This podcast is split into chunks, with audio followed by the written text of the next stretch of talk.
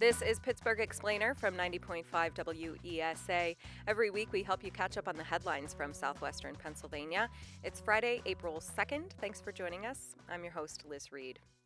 Pittsburgh seems to be one of President Joe Biden's favorite places to visit. He kicked off his presidential bid in Lawrenceville and ended his campaign on the north side last fall. And this week he came back on his first trip here as president to announce an enormous infrastructure plan that was central to his campaign. WESA's An-Li Herring covered the president's speech and is here to talk about it. Hi, An-Li. Hi.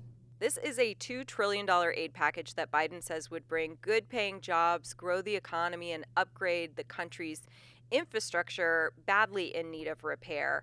What sense do you have of what this would mean for Pennsylvania? Well, would is a key word. This is a proposal at this point. It does need to get through Congress before taking any effect, and, and we can talk later about where the GOP stands on this. Um, but as proposed, there are a lot of elements to this package, so I'll just highlight some of them. There are traditional things like investments in roads, bridges, and water systems. There's also an outlay for broadband, which would give people access to high speed internet. There also are items related to vehicle electrification and clean energy infrastructure. So, in a state like Pennsylvania, specifically in the Pittsburgh area, where we have major research universities, that could be something where we see an impact because a lot of technology has yet to be developed, and this is an area where we just need more innovation to have, for example, the batteries needed to store renewable energy. And when it comes to energy, natural gas is something we'll also be thinking about in our region. It's a it's a significant part of our economy. So people who work in that industry might worry that a bill like this would kill their industry, but Joe Biden says it actually would create more jobs in clean energy. So that's how he sees that developing in the future. And in the southwestern part of the state where there has been a lot of fossil fuel extraction, there would be programs to plug orphan gas wells and coal mines. So that's another job creator that Biden envisions. And then, aside from all of that, there are some things that we don't traditionally think of as infrastructure, and that includes money for in home care for elderly and disabled people. There's increasing awareness, especially with uh, COVID 19, that this is a, a, vastly underpaid industry that we really depend on. So, this bill would also support those workers. So, it really does seek to boost jobs on multiple fronts. Some of Biden's biggest supporters in Congress are from Pennsylvania, including Senator Bob Casey and Representative Conor Lamb. Have they given any indication of how they would work to pass something like this? They haven't given really many specifics on what tactics they plan or expect to use. And I mean, you'll hear them say that it's still early and this isn't an emergency like COVID 19 is. And that was the reason they really wanted to get the American Rescue Plan, that, that stimulus package, out as soon as possible. This time, they seem or they've they've signaled that they're inclined to at least try to negotiate with Republicans and there are areas of agreement when it comes to infrastructure especially when you're talking about traditional infrastructure this has been an area of bipartisan support for a number of years at least rhetorically um, some of the stuff that Biden has proposed as far as supporting in home care workers is more controversial and something that we can expect Republicans to resist and completely oppose. Uh, but right now, Biden has a lot of political capital, especially since he oversaw the passage of the American Rescue Plan. So that gave him momentum. We, we see from the polling data that that package was very popular. So that could carry him through a reconciliation process, possibly. And Democrats have said they're willing to resort to that if need be on this infrastructure package. And that really might be necessary because there is a whole other component that Biden is expected to roll out in the coming weeks that would target um, trillions more dollars at healthcare and child care as well. Despite the fact that infrastructure is traditionally a bipartisan issue, so far there hasn't been any Republican support uh, for this proposal, the what he's calling the American Jobs Plan. What are Western Pennsylvania Republicans saying in response to his proposal? Well, like the rest of the GOP, they're saying that this package is just too big.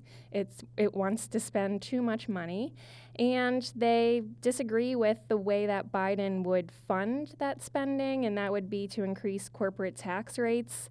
They say that will actually hurt investment and it would undo the benefits that they see from the tax cuts that they enacted under President Trump, former President Trump. Um, so those are their main criticisms initially. I think also when you're thinking about fossil fuel workers, there's a lot of skepticism about what this will mean for their jobs. So that's another front on which Democrats could face some resistance. There also are some just practical tensions as far as switching to renewable energy.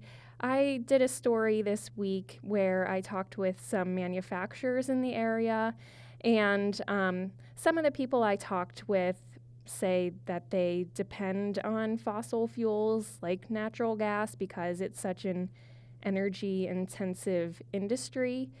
So they are not sure that they have the capacity or the American economy has the capacity to move quickly to renewable energy sources. So that's something that they are just apprehensive about. And Joe Biden has been consulting with these groups. It's a delicate dance, and he seems to be highly aware of that fact and how he's approaching these issues. An-Li, thanks for your reporting. Thank you. We'll be back after a quick break. Chances are the last year has left you with a lot of questions. If you're curious about how the coronavirus has affected our region, are wondering when it will all be over, or want to know more about the vaccines, join us. I'm Sarah Boden, health and science reporter at 90.5 WESA, and I've invited a panel of experts to help answer some of your questions and give a glimpse of what to expect in the coming months. Our virtual event, COVID 19 Vaccines, Variants, and the Future, is on April 7th at 7 p.m. Find more information about our panelists and submit your question at wesa.fm slash COVID panel. And we're back. So far, the COVID 19 vaccine has only been available to Pennsylvanians in Phase 1A, the state's first priority group. But on Wednesday, Acting Health Secretary Allison Beam announced that all Pennsylvanians would become eligible for the vaccine by April 19th. WESA's Sarah Boden is here to walk through the latest update. Hi, Sarah. Hey, Liz. So, who becomes eligible for the vaccine and when? So, as you just mentioned, right, uh, up until Wednesday, it was just healthcare workers and people over 65 and everyone else in the 1A category, along with educators. Now, law enforcement professionals, firefighters, grocery store, and agricultural workers can get vaccinated. And that, that group, by the way, is a good swath of the 1B phase. And then on Monday, everyone else in 1B becomes eligible. So people like clergy, transit, and postal workers can then get their vaccination. And then on April 12th, Phase 1C starts, and this group includes journalists, uh, bank tellers, and restaurant workers. Now, just because you're eligible, that doesn't mean that you will be able to find appointments, but I'm hopeful because I've seen a lot of availability really open up in the last couple weeks. And then on April 19th, it's open season on the COVID vaccine in Pennsylvania. Does this mean that everyone in the state's 1A category has been vaccinated? No, there are still many individuals in 1A who want to be vaccinated but are having a hard time getting an appointment. But the logistics of helping the remaining 1A folks get vaccinated can be pretty complex, as this group generally lacks access to transportation and technology, and perhaps have uh, some pretty big barriers when it comes to mobility and language. What's being done to help these folks? My sense is, is that it's pretty piecemeal, with a lot of nonprofits and religious organizations really stepping up. Regarding seniors who need help, uh, the state says those folks should contact their area agencies on aging. I know that senior high rises, for example, are a really big concern as many residents in those buildings are homebound, so even crossing the street can be difficult.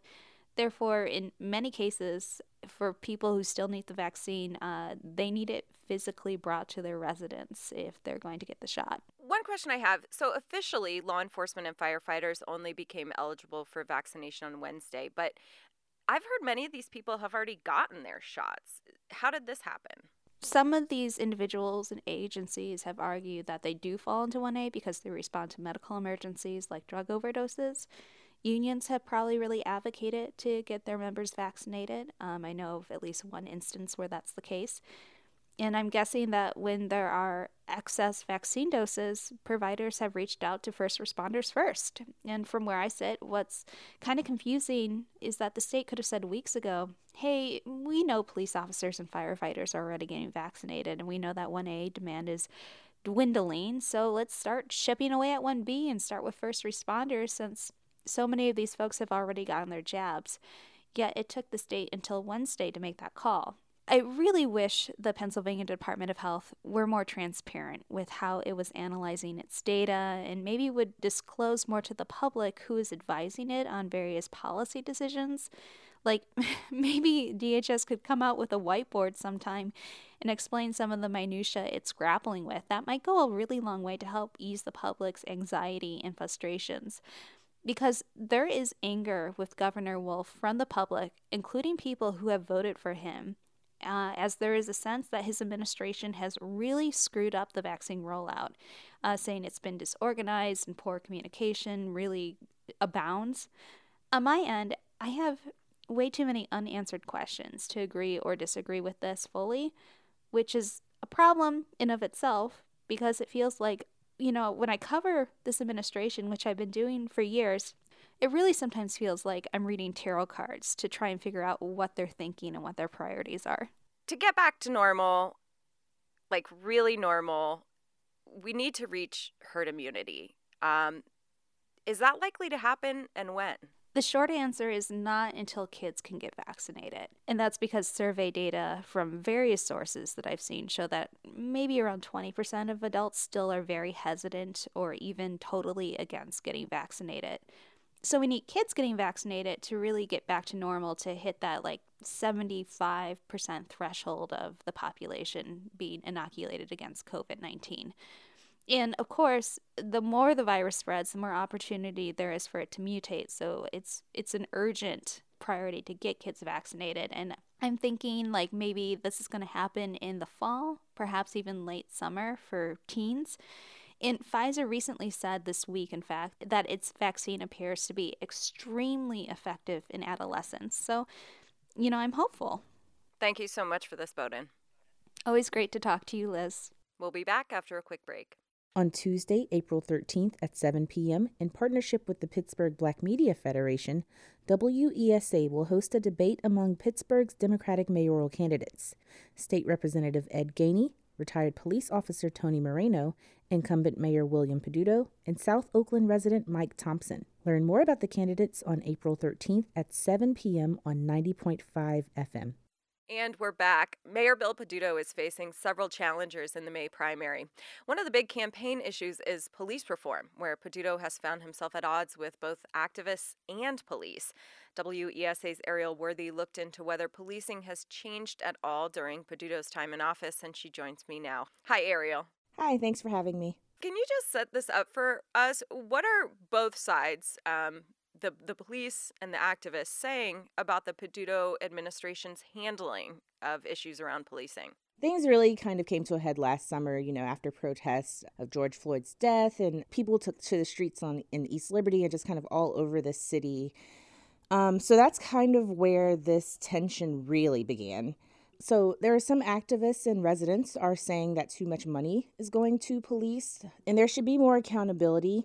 That part was especially vocal during the summer protest when there were people getting pepper sprayed and, and shot with rubber bullets. That was very vocal that there should be more accountability and there should be more discipline when it comes to that. And even as some changes were being made amid the protests, because Peduto did make some changes just about, you know, permit requirements and things like that. Some of the activists said it was too little, too late because damage had already been done. You know, people were already being arrested and everything. So um, they felt like it wasn't very sincere. But on the other hand, police are saying that Peduto doesn't protect them during these protests, they aren't respected. And this is all coming from the union president.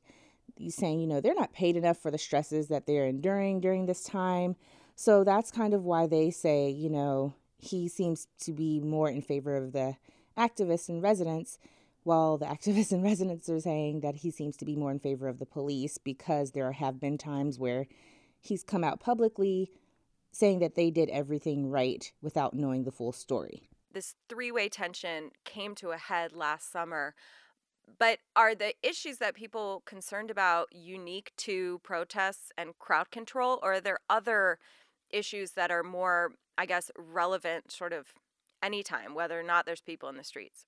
Yeah, so definitely, you know, this is not just something that began last summer. This is something that, you know, people of color have said that they are policed differently in this city. Um, you know, they endure more arrests than white people, they are harassed and profiled more. This accountability and this call for police reform is not a new thing for the city of Pittsburgh. So, what has actually happened since Peduto took office in 2014? Well, there have been changes since he's taken office. The number of police officers has definitely increased. When he first took office in 2014, there were 856 officers. And as of 2019, there are 915. The mayor's office also said that the Bureau tripled the number of officers doing community engagement, and arrest numbers are indeed down. They've gone from over 15,000 a year in 2014 to just about to about 9500 in 2019. The flip side of that though is that the percentage of black people being arrested has definitely gone up from just over half to over 60%.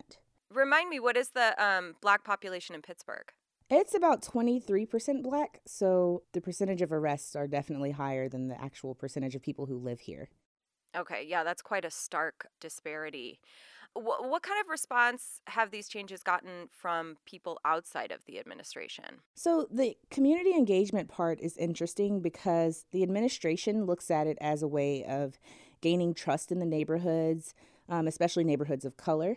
But State Representative Ed Gainey, who is actually challenging Peduto for mayor, has brought up this point that police are arresting black people at a higher rate because they're spending too much time in black neighborhoods. So it's not really seen as a building trust type of thing. It's more like you're over policing. But then you have people like Councilor Ricky Burgess, who is a Peduto supporter and he has worked with him for years, saying that, you know, policing isn't the problem to begin with. It's actually economic inequity, and that's what's causing people in poor communities to commit more crimes, um, which results in this increase in arrest. And he said, you know, particularly black people in poor black communities. So he sees it as police aren't the problem, it's actually their economic situations. But Ed Gainey sees it as police are the problem because they're spending too much time in these neighborhoods and they're it's almost like they're looking for reasons to arrest people. It's really interesting that Peduto and people in the administration would point to, hey, we're spending more time in these neighborhoods as community engagement, where someone like Gainey says, no, no, you're just spending time in these neighborhoods and arresting more people. You also reported that the Citizens Police Review Board actually saw an uptick in complaints following last summer's protests. Um, can you talk about that a little bit? Yeah, so the review board, you know, they're they're independent for one, so they are kind of separate from the city in the sense that the mayor doesn't really have his eyes on them when they're doing investigations. So, one thing that the executive director, Beth Pittinger, said is that the Bureau is going through a cultural shift.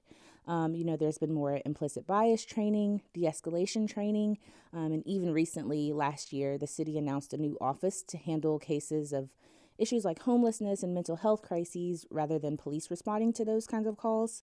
And she's also said that, you know, disciplining officers has been swift so in 2019, the review board received 254 complaints, whereas last year they received 286. And executive director Beth Pittinger says the protests probably did have something to do with that increase in complaints. Ariel, thanks so much for explaining all this. Yeah, thanks for having me.